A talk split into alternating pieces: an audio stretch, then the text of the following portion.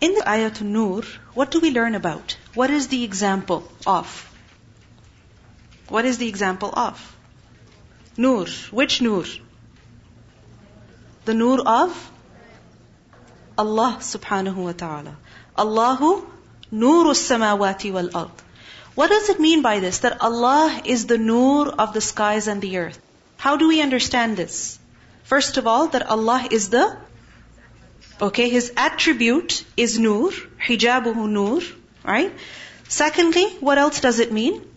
That Allah is the source of all light, so that means He is the Munawwir, the Khaliq. He is the creator of Noor. He is the one who has spread Noor. Which Noor? Physical Noor, meaning the created Noor, light. Thirdly, also what does it mean? Allah is the Noor of the heavens and the earth, meaning He is their Hadi. He is their guide. So you must have these two words written in your notes. Munawwir. And secondly, Hadi. Alright? Munawwir, as in one who has made Noor, who has spread Noor, who has created light. And this is referring to Makhluq, the Khalq, the created light. Whether it is the light of the sun, the moon, whatever it may be. And the second is that Allah is Hadi. And over here what is meant by Noor is not the physical light, but the Ma'nawi light. And that is the light of guidance. Whether it is in the form of Qur'an, or in the form of the Messenger sallallahu alaihi wasallam, because Allah is the one who has sent this Noor. Now, if you think about it, light, right? What is light? Can you touch it? Can you? You can't touch it, right? Can you smell it? Okay. Can you trap it? I mean, it's everywhere, right? What is light? In physics, when you study light, what is light? It's a form of energy. I think that's super amazing. It's energy. What is darkness? What is darkness? It's the absence of light, right? Now, light is energy. And you said something else with regards to light. Physics teacher, we have one here. Go ahead. The electromagnetic wave, it doesn't require any media, so it can come to the earth also because it comes to vacuum. Interesting. That's a little beyond me, so I can't really repeat the exact same words. But light is basically, what I found very interesting is that it's a small section of the electromagnetic radiation that is visible to the eye. Because electromagnetic radiation, it's a vast spectrum, right? You have the X-rays and the gamma rays and the microwaves, right? And all these waves, they exist. Now a small part of that spectrum is light that is visible to the eye. So that means there are other forms of energy that are out there which we cannot see. But they're there. Do we believe in them? Yes. Now when it comes to light, it is something that we can see. Now light, when it's broken down, when it's broken down, so for example, if it goes through a drop of water or a column of water or something, or a prism, then what happens? Light breaks down, right? So what do you see? Roy G. Biv, right? The colors of the rainbow. Isn't it so? You see the colors of the rainbow. It's fresh in my mind because my son just learned about Roy G. Biv. So everything is Roy G. Biv these days. So anyway, now if you look at light, I mean in general, you don't see the colors in them. Do you? When you see light, you don't sense energy. You don't feel it. But it's there. Likewise, it has colors in it. Isn't it? It is beautiful. It has benefits. It has so much to it that we still don't know everything about light. But we know that it's good. We know that it's beautiful. We know that it's necessary. If this is the case with the physical light that Allah has created, then what do you think about the spiritual light, the Noor of the Qur'an that Allah has revealed? Would it not have benefits, even though we don't fully see everything? Is it not true? Is it not the best source of guidance? Does it not have benefits, even though we have not discovered every one of them? Isn't that the case? Because when you look at physical light, even though you don't fully comprehend it, everyone knows light is good, right? Light is necessary. When it comes to spiritual light, what do we ask for? But what's the benefit of this? And how come women have to wear hijab and men don't? Hmm? And how come this legal punishment is so severe and so harsh? You know, we have so many questions, and we want that everything should be logically analyzed and proven to us, and then we will accept it. Well, when it comes to physical light, do we have to understand every aspect of it? No, we don't have to. We just know that it is necessary. So the creator of physical light is the same one who has sent the spiritual light to us. If He is the one who has sent this physical light which is beneficial for us, then why would He send guidance that is not beneficial for us? How would it be guidance then? So the point that I'm making over here is that nur that has come from Allah is what? Khair. Nurun ala nur. It's light upon light. Right? It's pure. It's beautiful. It's a source of energy. It's a source of life. It's a source of spiritual life. And it is essential for our existence, essential for our success. In a hadith in At-Tabarani, we learn that the Prophet ﷺ said, "Inna lillahi azza wa jalla fil ardi aniyah." That indeed Allah has vessels on the earth. Meaning on the earth there are certain things which are like vessels, containers, cups. And these aniyah, they belong to who? Allah subhanahu wa ta'ala. Right? They're described as Allah's vessels. وَأَحَبُّ آنِيَةِ اللَّهِ إِلَيْهِ مَا رَقَّ وَصَفَى. Now, when it comes to Ayatul Noor, the mishkat, the misbah, all of that, what does that refer to? The heart of the believer. Right? The heart that has embraced this beautiful light. The heart in which this light has entered, in which this light has settled. And hearts are also like containers. So the Prophet ﷺ said that the most beloved vessels to him are those that are delicate and pure. What kind of hearts are beloved to Allah? Those which are delicate and pure. Now if you think about it, you know when you go to any kitchen store, for example, you go to IKEA, for instance, and you see a whole lot of glasses, right? Which ones are most attractive? Which ones? Those that look beautiful. And what is it that makes them look beautiful? The fact that they're delicate. Right? I mean, if it's not delicate, it's a mug. You don't call it a glass. Right? It's not sophisticated. Sophisticated, beautiful glasses, what are they like? They are delicate. And they are pure in the sense that they're clean, they're clear, they're crystal, they're shiny. Right? So such hearts are most beloved to Allah subhanahu wa ta'ala. Why do you think so? Because in a delicate heart, in a soft, in a pure heart, when the light of guidance is put, then what happens? It will spread and that light will look even more beautiful. Right?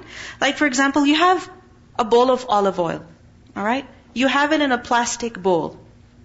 From outside, it doesn't really look nice. But when you look into the bowl and you smell it, you're like, yeah, this looks like good quality oil. But if you put the same stuff in a beautiful container, in a nice glass bottle, then what happens? It looks beautiful. The glass enhances the beauty of the oil. So likewise, there are some people in whose hearts when Iman enters, then what happens? Islam looks beautiful. Quran looks beautiful. The Qur'an brings beauty to them and they bring beauty to the Qur'an. وَآنِيَةُ اللَّهِ فِي الْأَرْضِ قُلُوبُ الْعِبَادِ الصَّالِحِينَ. And the vessels of Allah on earth are the hearts of His righteous servants. So what are our hearts? What do we learn from this hadith? They are like containers. They are like vessels. Right? And a vessel is meant to be filled. What we need to see is, what is it that we are filling our vessel with? Now, I remember somebody mentioning, actually, there's a lot of videos out there like this, that there's a cup, all right, and it's filled with water. It's pure, all right? And you put, let's say, some Coke in it. Then what's going to happen to that water? What's going to happen? It's going to turn dark. It's going to get dirty, right? So this is what happens with our hearts as well. There is Iman, but then the vessel gets dirty. It gets cloudy. What is inside becomes old. It needs to be refreshed, right?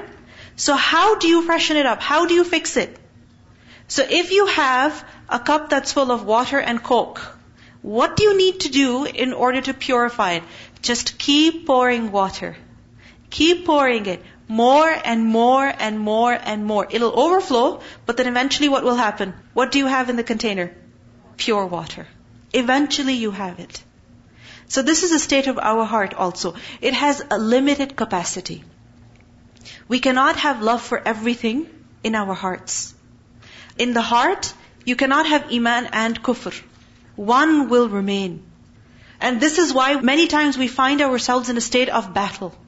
You know, we're struggling, we're fighting. Fighting off desires, negative thoughts, right? Things that are inappropriate. We're, we're fighting them off. It's a struggle. But in the struggle, one will win and the other will lose. Who will win? What will win? What you put more of. And this is why the zayt needs to be refilled again and again and again. And then we learnt in these ayat about those people who have the nur, those who have been granted the light of hidayah, whose hearts are burning with iman, with faith. What are their qualities that we learn in these ayat? Who are the people who have light of guidance? What do they do? They're not distracted when it's time to remember Allah. Yes. لَا تُلْهِيهِمْ تِجَارَةٌ وَلَا بَيْعٌ عَنْ ذِكْرِ اللَّهِ. Their business, their sales, their work, their studies, their worldly occupation, their career, whatever it may be, it does not distract them from remembering Allah. Meaning they are living these lives. They are in this world. And when they're living this worldly life, they don't forget Allah subhanahu wa ta'ala. Why? Because iman is where? It's in the heart. And it goes with them wherever they are. At school, at work, at home. It is there in Ramadan. It is there outside of Ramadan. Right? It's a flame that they're carrying with them everywhere. So, لَا تُلْهِيهِمْ تِجَارَةٌ وَلَا بَيْعٌ عَنْ ذِكْرِ اللَّهِ. And also, it does not distract them from what else? So, from the dhikr of Allah. Secondly, from establishing the prayer. Thirdly, from giving the zakah. Why? How come they're not distracted? How come they're not distracted? يَخَافُونَ يَوْمًا تَتَقَلَّبُ فِيهِ الْقُلُوبُ وَالْأَبْصَارِ. They fear the day in which the hearts and the eyes will be overturned. This means that on the Day of Judgment, the hearts and the eyes will be overturned. What does it mean by this, overturned? If something is constantly turning about, in, out, in, out, hmm? one way, the other way, constantly turning about, what does it mean? Is it still? Is it calm? It's not calm. Then what does it mean? If the heart is constantly moving, turning about, it means that it is fearful. It will be afraid. And this is what will happen on the Day of Judgment. In Surah Al Nazi'at, ayah eight to nine, Allah says, قُلُوبٌ يَوْمَئِذٍ وَاجِفَةٌ أَبْصَارُهَا خَاشِعَةٌ. The hearts that day will tremble. They will tremble.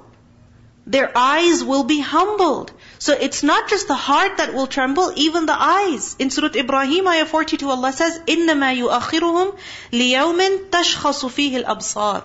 A day when eyes will stare in horror.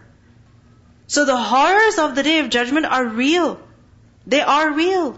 So they're afraid of the Day of Judgment, and this is why no matter where they are, no matter what they're doing, they remember Allah. They make time for salah. They take a portion of their money out for charity. This is a priority for them, no matter what's going on in their lives. And such people, what will happen? Allah will reward them according to the best of what they have done. Or He will give them the best reward because of what they have done. And not just that, He will give them even more. وَيَزِيدَهُمْ مِنْ فَضْلِهِ. And ultimately, who is the provider? Allah subhanahu wa ta'ala is the provider. So we see that those with nur, what are their qualities? They remember Allah. They're afraid of akhirah. They're undistracted by this dunya. And one more thing that's mentioned in these ayat is about their... Who are these people? Where are they found? In masajid. Right? So these are the people who are carriers of this light. And the masajid are also places of light. You understand? Just picture a black city at night. What do you see there? Lights, right? Some lights are moving. Right? Like, for example, the lights of cars, they're moving, and then there are some lights which are still, so for example, buildings, places, right? And now, because of those lights, what happens? The dark place, does it look scary? It doesn't look scary, right? In fact, it looks beautiful. And the more lights you have, the more brightness you have, even in that time of darkness. This is the state of this world. It is in darkness because majority of the people are not upon the truth. Masajid, what are they like? They're like places of light. They're like lamps. And the believers, who are they? Carriers of that light. And as they go around, they spread that light. They spread this faith. This is why it's so important for us to be connected with the places of light and with the people of light, if we want our light to continue. Now, in the following ayat, Allah subhanahu wa ta'ala tells us the state of people who are in darkness. وَالَّذِينَ كَفَرُوا, and those people who disbelieve. أَعْمَالُهُمْ, their deeds. أَعْمَال is a plural of amal. So those people who disbelieve, their actions, what are they like? They are ka, like sarabin, a mirage. Their deeds are like that of a mirage. What is a mirage? Seen, ra, ba. Sarab. Sarab is basically something that appears like water, but what is it in reality? It is dry. It's not actually there. Technical definition of mirage is that it is an optical illusion caused when light waves moving from the sky toward the ground are bent by heated air. You understand what's going on? Light is coming. It is coming their way. But what happens? Because of the heated air, the light gets bent. And when it gets bent, this creates an optical illusion. At a distance, it seems like there is water. But then when you get there, what do you see? There is nothing. It's dry. Allah says that the deeds of the disbelievers are like that of a mirage. Where? بِقِيعَةٍ, in a lowland. قِيعَة, قَاف ya ayn, or قَاف waw ayn. What is قِيعَة? A flat, plain, desert land. Flat, plain, desert land. It's also used for the ocean bed, the floor of the ocean, because it's flat. Hmm? So think about a place that is flat. And this is why sometimes you can see mirages even on a road. Right? Why? Because it's flat. Right? So, like a sarab biqi'atin, which means that there is no tree nearby, no building nearby, no people nearby. This person is where? In the middle of nowhere. And at a distance, he sees something that looks like water. يَحْسَبُهُ, he thinks of it. Who thinks of it? الظَّمْآنُ, the thirsty one, the one who is very, very thirsty. ظَمْآن, ظَ, mim, hamza, ظَمَ, to be thirsty. And ظَمْآن is one who is very, very thirsty. Just like Rahman is one who is very, very merciful. So ظَمْآن, very, very thirsty. So a person walking in the desert, imagine the level of his thirst. He's run out of water. And at a distance, he sees something that looks like ma'an, water. So what do you think he's going to do? Is he going to go towards it? Yes, it's only natural. He's going to start walking towards it. So as he walks towards it, hatta, until إِذَا جَاءَهُ, when he comes to it, when he reaches there, what does he find? لَمْ not يَجِدْهُ, he finds it شَيْئًا, to be anything. He finds it to be nothing. There is no water. But after that hard, long journey, when he reaches there, then he realizes that it was just a deception. However, it's too late to go back. It's too late to do anything else. Because وَوَجَدَ, and he finds Allah, Allah عِنْدَهُ, near it. Meaning that place that he was heading to, that mirage, thinking that it was water, he made it the ultimate purpose of his existence, and he strove so much to get there. When he reaches there, what does he find out? It was nothing. But what else does he find there? Who else does he find there? Allah subhanahu wa ta'ala. وَوَجَدَ اللَّهَ عِنْدَهُ, meaning he meets Allah. What is meant is At the end of his life, meaning at the time of death, that is when he realizes it was a deception. But at the time of death, who does he meet? Allah. And when he will meet Allah, فَوَفَّاهُ, so he gives him in full حِسَابَهُ, his account. Meaning the person is given recompense for his deeds. وَاللَّهُ سَرِيعُ الْحِسَابِ, and Allah is swift in account.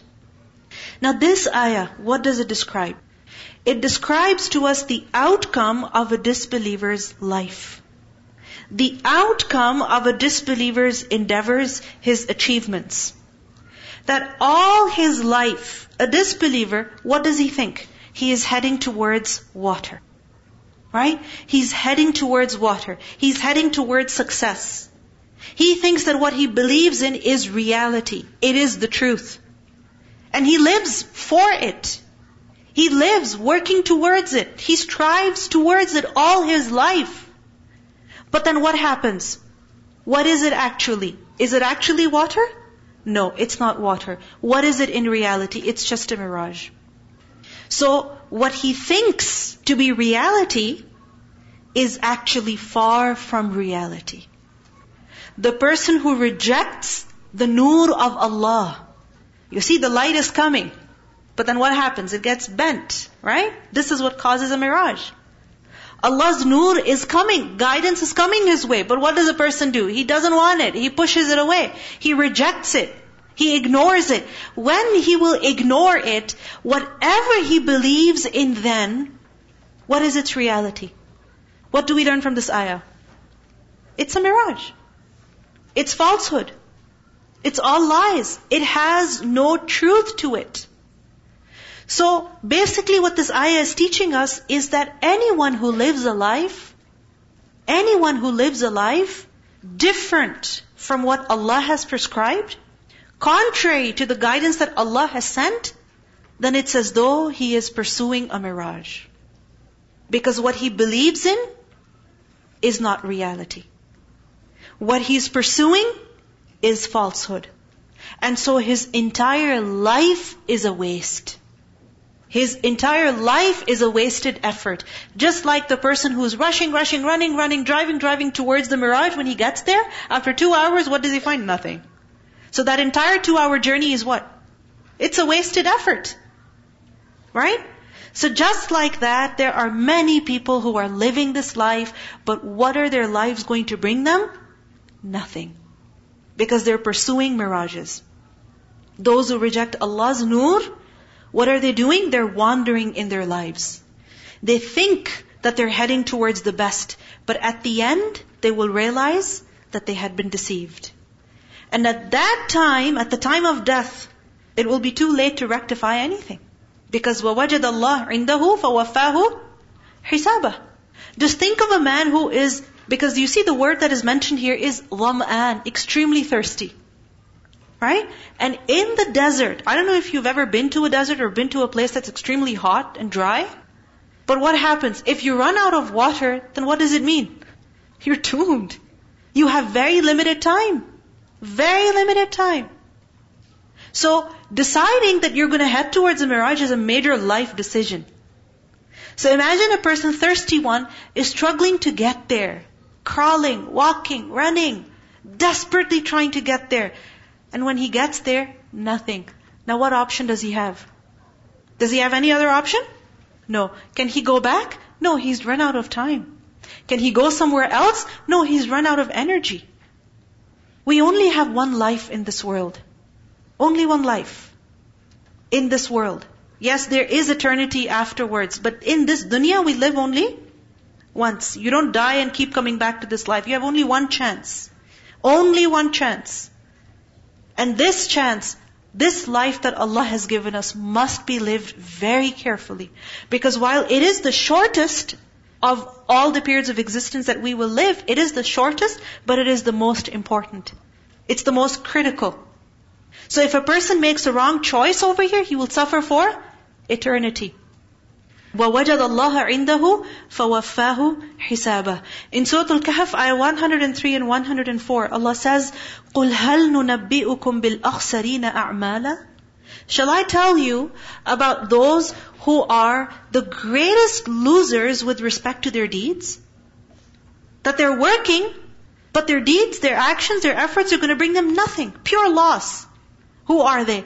الَّذِينَ ضَلَّ سَعْيُهُمْ فِي الْحَيَاةِ الدُّنْيَا. Those whose entire effort has been lost in this worldly life. It's lost here, meaning their deeds don't make it to the akhirah with them. وَهُمْ يَحْسَبُونَ أَنَّهُمْ يُحْسِنُونَ صُنْعًا. And the whole time they're thinking that they're doing really well. The whole time they're thinking that they're doing the right thing. Like a person who's going towards a mirage, he thinks he's heading towards water. He's doing the right thing. But in reality, he's doing the worst thing. In Surah Al-Furqan, Ayah twenty-three also, Allah says, وَقَدِمْنَا إِلَى مَا عَمِلُوا مِنْ عَمَلٍ فَجَعَلْنَاهُ هَبَاءً مَنْثُورًا. That a person who has lived in kufr, when he will come on the Day of Judgment with a whole lot of deeds, Allah says that we will regard whatever they have done of deeds and make them as dust that is dispersed. Just imagine, dust that is dispersed, scattered, haba'an manthura, meaning their deeds will bring them no benefit because they, they didn't do it for the right reason and they did not do it in the right way.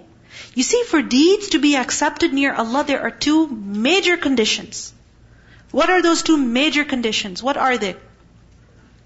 First of all, they must be for the sake of Allah, with belief in Allah. For the sake of Allah means with iman billah, right? Iman in Allah. For the sake of Allah, doing it to please Him, to seek His help, to seek His assistance, to seek His pleasure, to make Him happy, to gain His approval. This is the number one condition. Many people, even though they do have some form of faith, when they're doing their good deeds, they don't do it purely for the sake of God. They don't do it purely for the sake of Allah, the Creator. What happens in the middle? Holy Ghost comes in, or Jesus Christ comes in, or the Son comes in, or somebody else comes in, right? And what does that do to that beautiful deed? It's not beautiful anymore. It's cancelled out. It's not accepted near Allah. The whole effort is wasted. And what's the second condition? That it must be according to the way that Allah has prescribed. It must be according to the way that Allah has taught. Otherwise, it's not acceptable. It's not going to bring any results. The methodology must be correct. And the methodology, where do we learn that from? Allah has taught. Through who? Through His messengers. Who is the final messenger? Muhammad sallallahu alayhi wasallam. So if a person rejects even Muhammad sallallahu alayhi wasallam and believes in all the other prophets, are his deeds proper? No. Why? Because they're not according to the right methodology. Many people have a problem with this. Many people have a problem with this, but it's something very simple to understand. Think about it. You enroll yourself in a program at school. Okay? And to write your assignments, for example, or to submit your projects, or to write your exams, aren't there certain guidelines that you have to follow? Isn't there a curriculum that you have to follow? Aren't there certain books, certain chapters that you have to read? Right? And it has to be of what? Of a particular year. Because it's revised every now and then. Isn't it? Or is it not? Is it true? Are they revised very often? They are, right? And sometimes those revisions are major. Which is why sometimes you have a book that says from two years ago. Somebody's giving it to you for free. But can you study that book and go to school? And take your exam? Can you do that? If you tried doing that, then what would happen? What would happen? You know exactly what will happen. Right? But you could argue there, it's just two years old, that's it. It's just two old, you know, editions ago, that's it. There's only a difference of two editions. What could be that major change? Well, it could have major changes in it. Do we ever take that risk at school? Would you take that risk at school? That you say, you know what, my brother took the same course five years ago and he's got his book and I'll just take that book and use it. Why should I spend one hundred fifty dollars on a new book? Why? I'd rather buy a new jacket. Huh? So then what happens?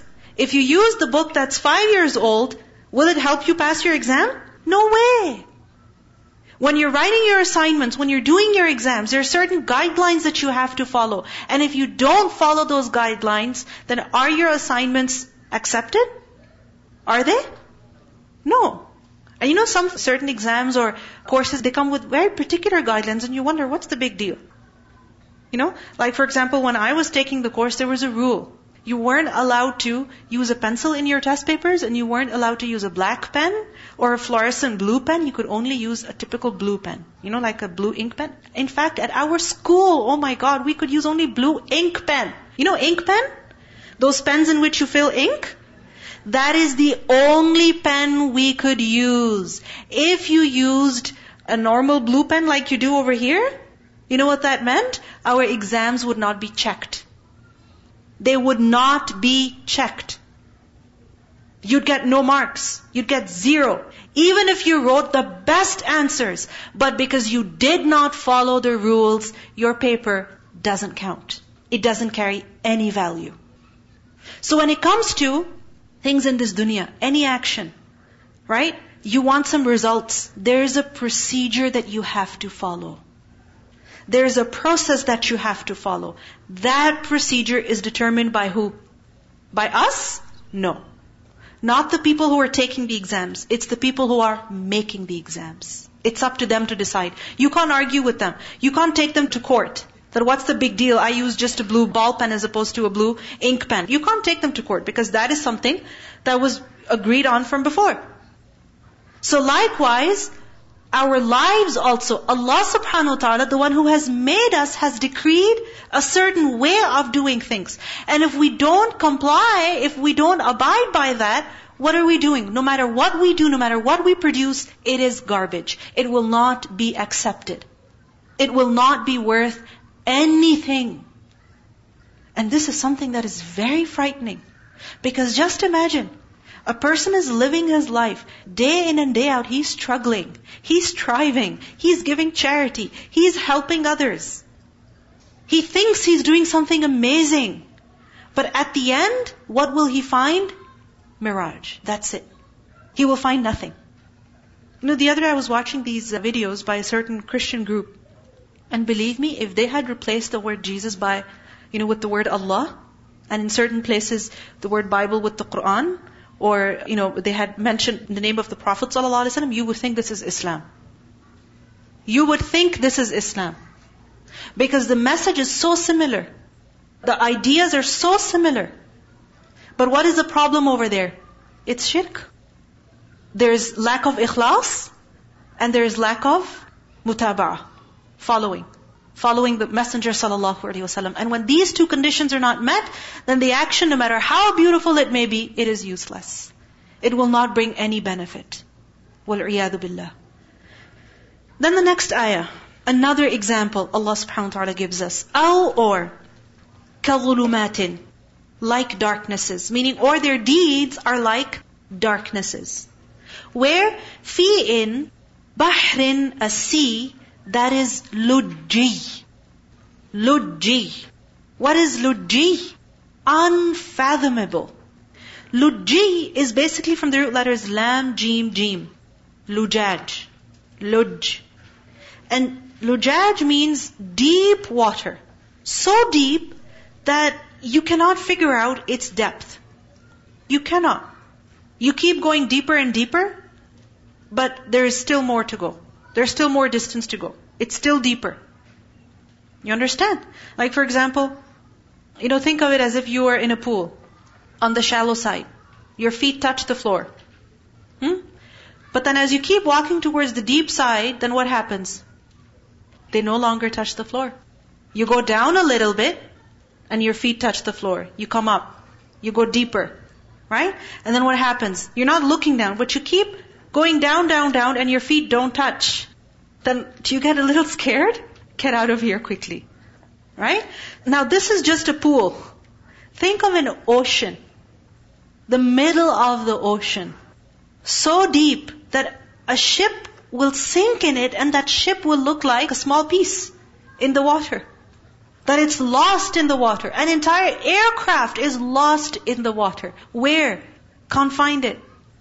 You know, so many ships are sunk in the water, so many. Why? Because the water is so much, it's so deep.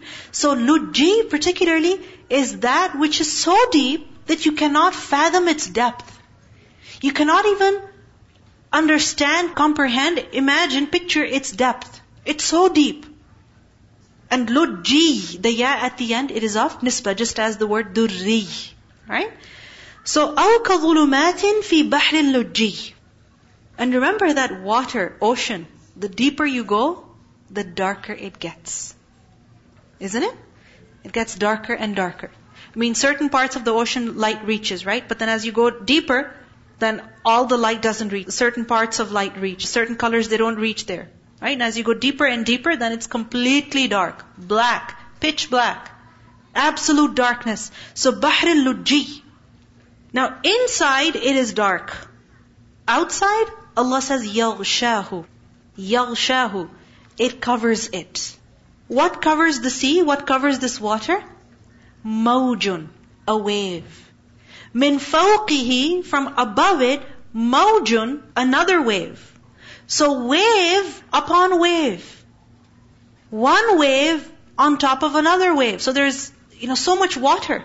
And there's so much commotion in that water. And the word lujji, one is unfathomable, that's what the meaning is. And there is another meaning to the word lujji. And that is from the word lujjatul bahr. And lujjatul bahr is the advancing and retreating of waves. Meaning when the waves keep coming and rolling back. Keep coming and rolling back. So when they keep coming and rolling back, then what does it mean? How would you describe that body of water? That it's becoming violent. Right? So, violent sea. Bahri Lujji would be what then? First of all, of tremendous depth. And secondly, violent sea, meaning there is a storm.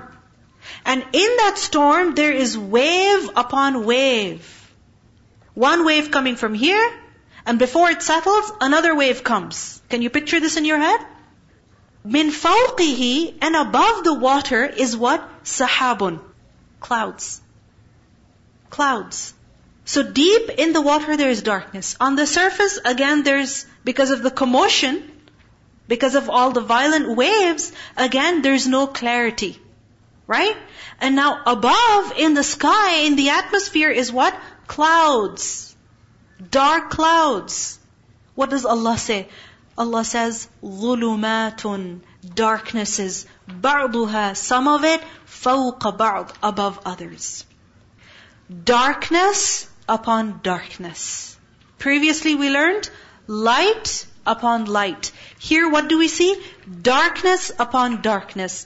So much darkness that إِذَا أَخْرَجَ يَدَهُ, when he takes his hand out, meaning the person who is in this darkness, who is either in the water, or on the surface of the water, under the storm, in the storm, he's trapped at sea. When he takes his hand out, لَمْ يَكَدْ, he almost does not يَرَاهَا, see it.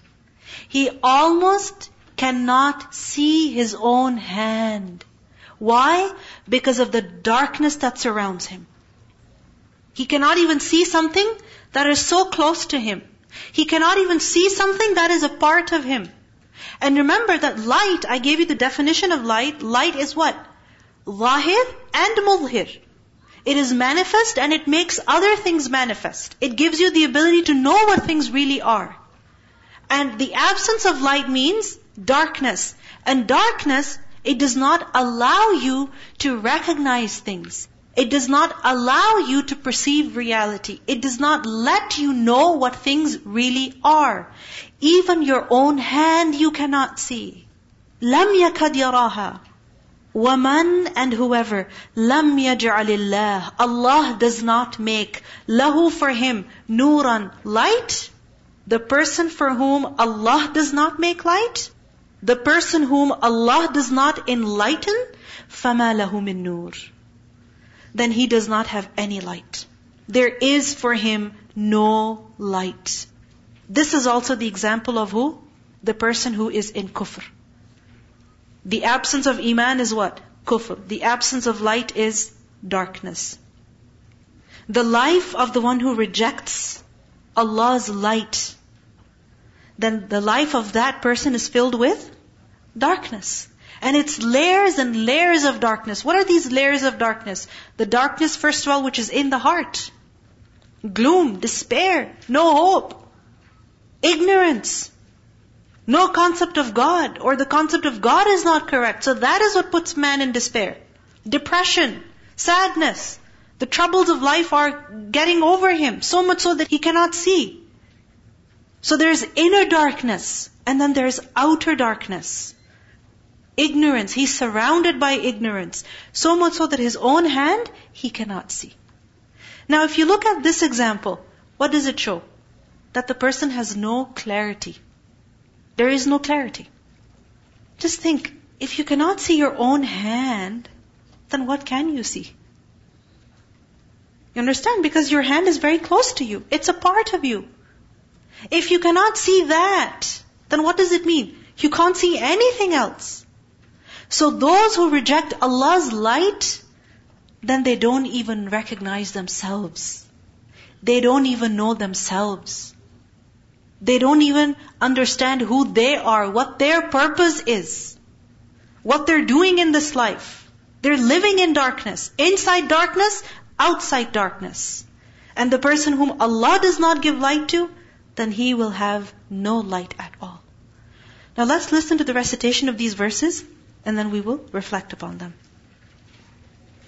وَالَّذِينَ كَفَرُوا أَعْمَالُهُمْ كَسَرَابٍ بِقِيعَةٍ يَحْسَبُهُ الظَّمْآنُ مَاءً يَحْسَبُهُ الظَّمْآنُ مَاءً حَتَّى حَتَّى إِذَا جَاءَهُ لَمْ يَجِدْهُ شَيْئًا وَوَجَدَ اللَّهَ عِندَهُ وَوَجَدَ اللَّهَ عِندَهُ فَوَفَّاهُ حِسَابَهُ وَاللَّهُ سَرِيعُ الْحِسَابِ أَوْ كَظُلُمَاتٍ فِي بَحْرٍ لُجٍّ يَغْشَاهُ مَوْجٌ مِّن فَوْقِهِ مَوْجٌ مِّن فَوْقِهِ مَوْجٌ مِّن فَوْقِهِ سَحَابٌ ظلمات بعضها فوق بعض إذا أخرج يده لم يكد يراها ومن لم يجعل الله له نورا فما له من نور. You see, as human beings, we are all dham'an. We are all thirsty. We are all needy. Because the heart is a container, right? And a container must be filled. A container that is empty, what is it saying? Fill me. A cup that is empty, what is it saying? Fill me. So our hearts also need to be filled. We are all dham'an, thirsty. Our hearts must be filled with the right light, with the light of Allah, with iman, with the love of Allah, iman in Allah, iman in His messengers. And if it's filled with something else, then that is total destruction. Because then a person is heading towards a mirage. He's not going to find anything at the end of his efforts. Or he's in the middle of a dark danger storm in the middle of the sea. He is in absolute danger. Absolute danger. He doesn't even know himself. If he doesn't know himself, then what does he know what's going to come and harm him? How is he going to protect himself? How is he going to save himself? How is he going to survive? How is he going to make through the storm of life? He won't be able to. Assalamu alaikum. Recently I read an article about a famous football player who was sent to jail because he had killed somebody in the past, and he was in a mansion. He was doing very well for himself, and suddenly he finds himself in jail. And the people said two lives are lost, because one is the person he killed, and when he goes to jail they're saying his life is lost. So this writer, I think I read it in Muslim Matters, yes. He says that his life is not lost. If he, in his lonely cell, ponders and reflects on what his purpose of life is, and he finds Allah, then he still has a chance, because this life is very transitory. But whereas people, they see, you know, that he was so wealthy and that was his life, and now that's this is the end of his life. So this person, he's written it beautifully. I would advise everybody to go and read that article in Muslim Matters about this famous football player, Samir. And the beautiful thing that is mentioned in that article is that, you know, he could still worship Allah in the cell, because the worship of Allah is not limited to a mansion. can worship Allah in a mansion, you can worship Allah at the field, you can worship Allah even in a jail cell. Because as long as we are living, we have a purpose. And if we're fulfilling that purpose, then our life is not lost. But once we reject the light of Allah, then yes, we are lost. As-salamu alaykum. I was just remembering how I looked at these verses before, and um, when Allah subhanahu wa ta'ala talks about wave on top of the wave, there are actually waves, and they find us out scientifically underneath the water. Mm-hmm. So they're deep in the ocean. And obviously there's no way of knowing that fourteen hundred years ago, so it's a scientific miracle as well. That even within the depths of the ocean, you know, water is constantly moving back and forth, right? So there's waves within the ocean, and there's waves on top of the ocean. And then there's darkness inside, and what is mentioned over here is sahab above. So layers and layers of darkness. As-salamu alaykum. I was just thinking about the example about the mirage, and how scientifically you mentioned that when light is bent, it has to go through warm air, and when it's refracted, basically that's how a mirage is formed. So when it comes to a disbeliever, the light is it's coming, it's coming to him, but it's a person's air of like arrogance, and that that's sort of like an example of um, the heated air that sort of causes the light to bend. And interesting thing about how, regardless of where we are, Allah's light will always be coming to us, but then it's just at us that where the light refracts. Yes. Because if you think about it, at the sea also, when there's a storm, eventually the storm goes, right? It's over. And then what do you see? Light. Or sometimes in the middle of a storm also, through the clouds, what do you see penetrating through? Just one beam of light. Just one beam of light. But Allah subhanahu wa ta'ala has sent light. He has shown light. It is up to us whether we go and search for it, whether we go and find it or not. As-salamu alaykum. I was thinking about what is in the depths of the ocean, and I was thinking that there are certain fish who live really, really deep. And um, these fish have light, but the only light that they have is to attract their prey so that they can engulf it. And so just thinking about that, like the only light you will find down there is one that will destroy you. So a person living in kufr is in absolute danger. Go ahead. Uh, I think it's, it's subhanAllah, Allah subhanahu wa ta'ala uses, uh, in the previous verse, He uses the word Noorun ala Noor, so light upon light. And in this verse, He uses the complete opposite, darkness upon darkness. There's a concept in physics in which when light waves, when they hit each other, if they're not in, because they're, it's a wave, so it's going up and down, so if they don't hit each other right, so if they hit each other properly, then it actually makes it brighter. So two light waves hitting each other actually become brighter, so light upon light. You know, they're hit right, so they it becomes even more beautiful. It becomes even more light. But then there's an opposite concept that if they hit each other in the wrong phase, they actually cancel each other out. So two light waves hitting each other, it becomes complete darkness. SubhanAllah. So what's the lesson from these ayat then? What's the lesson? Tell the person sitting next to you. What have you learned from these ayat for yourself?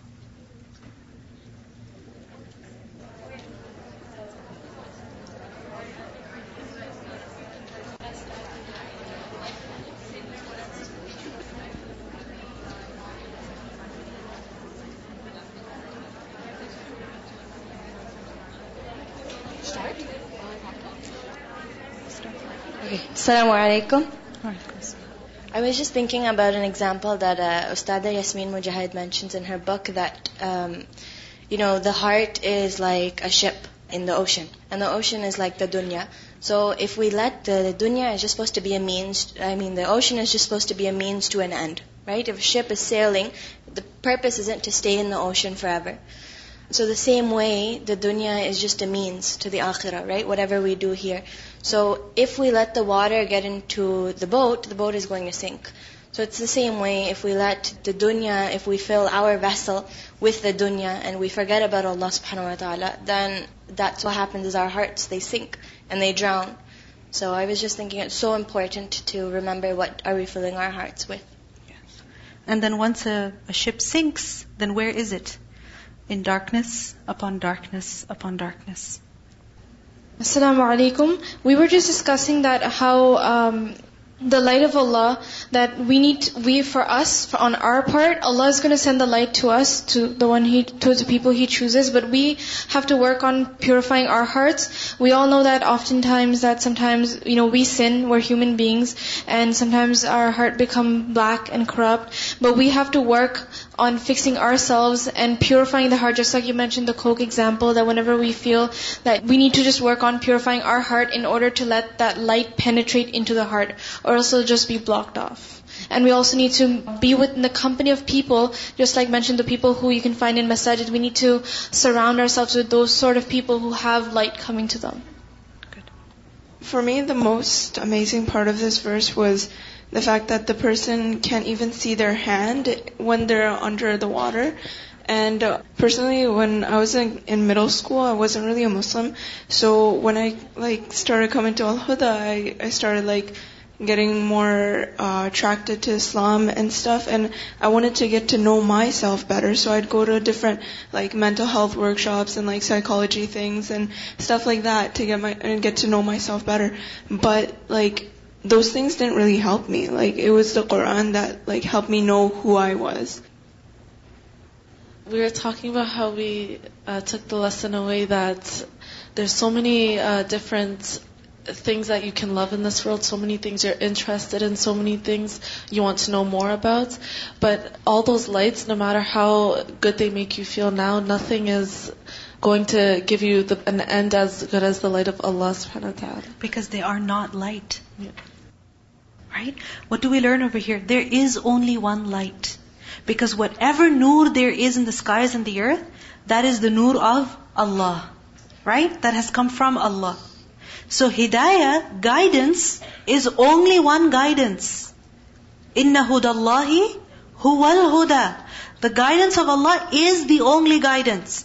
And the absence of that guidance is misguidance, just as the absence of light is darkness.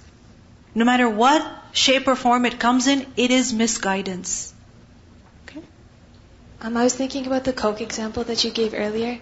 And um, once you realize that the Coke is bad and it's sort of filth and you want to get rid of it, one way of doing that is by displacing it with water and replacing and keep filling it so that eventually the Coke comes out and there's only water. But another example actually is that the Yasmin Mujahid gave is that sometimes people realize that the Coke is bad, so they empty themselves and they don't know what to fill it with. And so if you don't realize that the right light is Allah subhanahu wa ta'ala, then you're again just going to be empty and you're going to want to fill yourself with again the wrong yes, thing. Because then we're dham'an, thirsty. And a thirsty one will drink anything. Isn't that so? Have you ever had the most strangest things in extreme thirst? It happens, right? Yesterday my husband picked me up and he had this iced coffee with him. All right? And uh, I was extremely thirsty. And he said basically that he went to get some coffee from Starbucks and they made him the wrong coffee. And then he's like, this is not what I ordered. So they gave him the right one and they're like, you know what, this is too good to throw. So just take it. He's like, what am I going to do with this? He's like, just take it. So he had it in the car sitting. There was no sugar in it, no cream in it, nothing. It was just coffee with ice. I drank the whole thing. The whole thing. I drank it. Because I was thirsty. And that's what happens. When we're thirsty, when we're needy, we're desperate, then we fall in love with anything.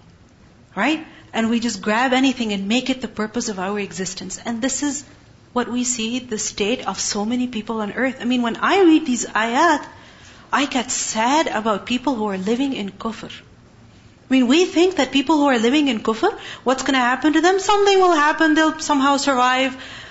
But this is serious. A person who does not have the light of Allah, he is living in darkness, he doesn't even know himself. What agony, what danger he's living in. And he's heading towards a mirage, thinking it to be real. It's a very sorry state, a very, you know, pitiful state. And this is something that should make us, you know, take this light to them. They're needy, they're desperate, they're hungry, they're thirsty. They need it. Who's going to give them this light? Assalamu alaikum wa rahmatullah. I was thinking even in terms of hissi light, you know, there's interesting research in psychology where uh, they tested, so with depression, mental health, they put a group of people in, uh, they exposed them to light, and another group they didn't. And it improved so much with their mood in terms of their depression. It, yes, it this, is, this is very true. Yeah. I mean, when there's overcast, it's dark, in the winter generally, what happens? People get more depressed. But then what happens? When it's summertime, color. And when do you see color? How do you see color? With light, right? I mean, they also said that there is no actual color, right? Because of the light, you see things to be green. Isn't it so? Or you see things to be red. So, color makes you happy. And color is a result of light. Go ahead. Assalamu alaikum. I was thinking that in the first example, you can actually like feel the desperation of the person who's like running and running and going towards the mirage, but he doesn't see get like any water. And in the second one, you can feel like you're drowning because you're surrounded by darkness. But like even in the first example, there's still light coming down. It's not like Allah subhanahu wa ta'ala never gives you a chance. And in the second example, you can almost not see his hand, but he can still see it. Yes. So it's like even though he's covered in so much darkness, there's still a little bit of light, and there's still a little bit of chance that he can still be guided. Yes, because it's لَمْ يَكَدْ يَرَاهَا. It doesn't say that he cannot see it at all. It says that he almost does not see it. Last night I was putting my kids to sleep and they're always asking about stories. So this was going on in my head the whole day. So I told them and I'm like, see, in this darkness you can't really see. My son goes, I can still see it. And I'm like, yeah, you can see it, but you can't really see it. Right? And that is true. I mean, it's they're living in darkness, but even in that darkness, there is still that chance where if you start looking carefully, if you open your eyes and start observing and start questioning and start wondering, you'll get somewhere. You'll find light. But if you don't open your eyes, then you're in darkness on darkness. Subhanakallahumma bihamdik, nashhadu an la ilaha illa anta, nastaghfiruka wa natubu ilayk. Assalamu alaikum wa rahmatullahi wa barakatuh.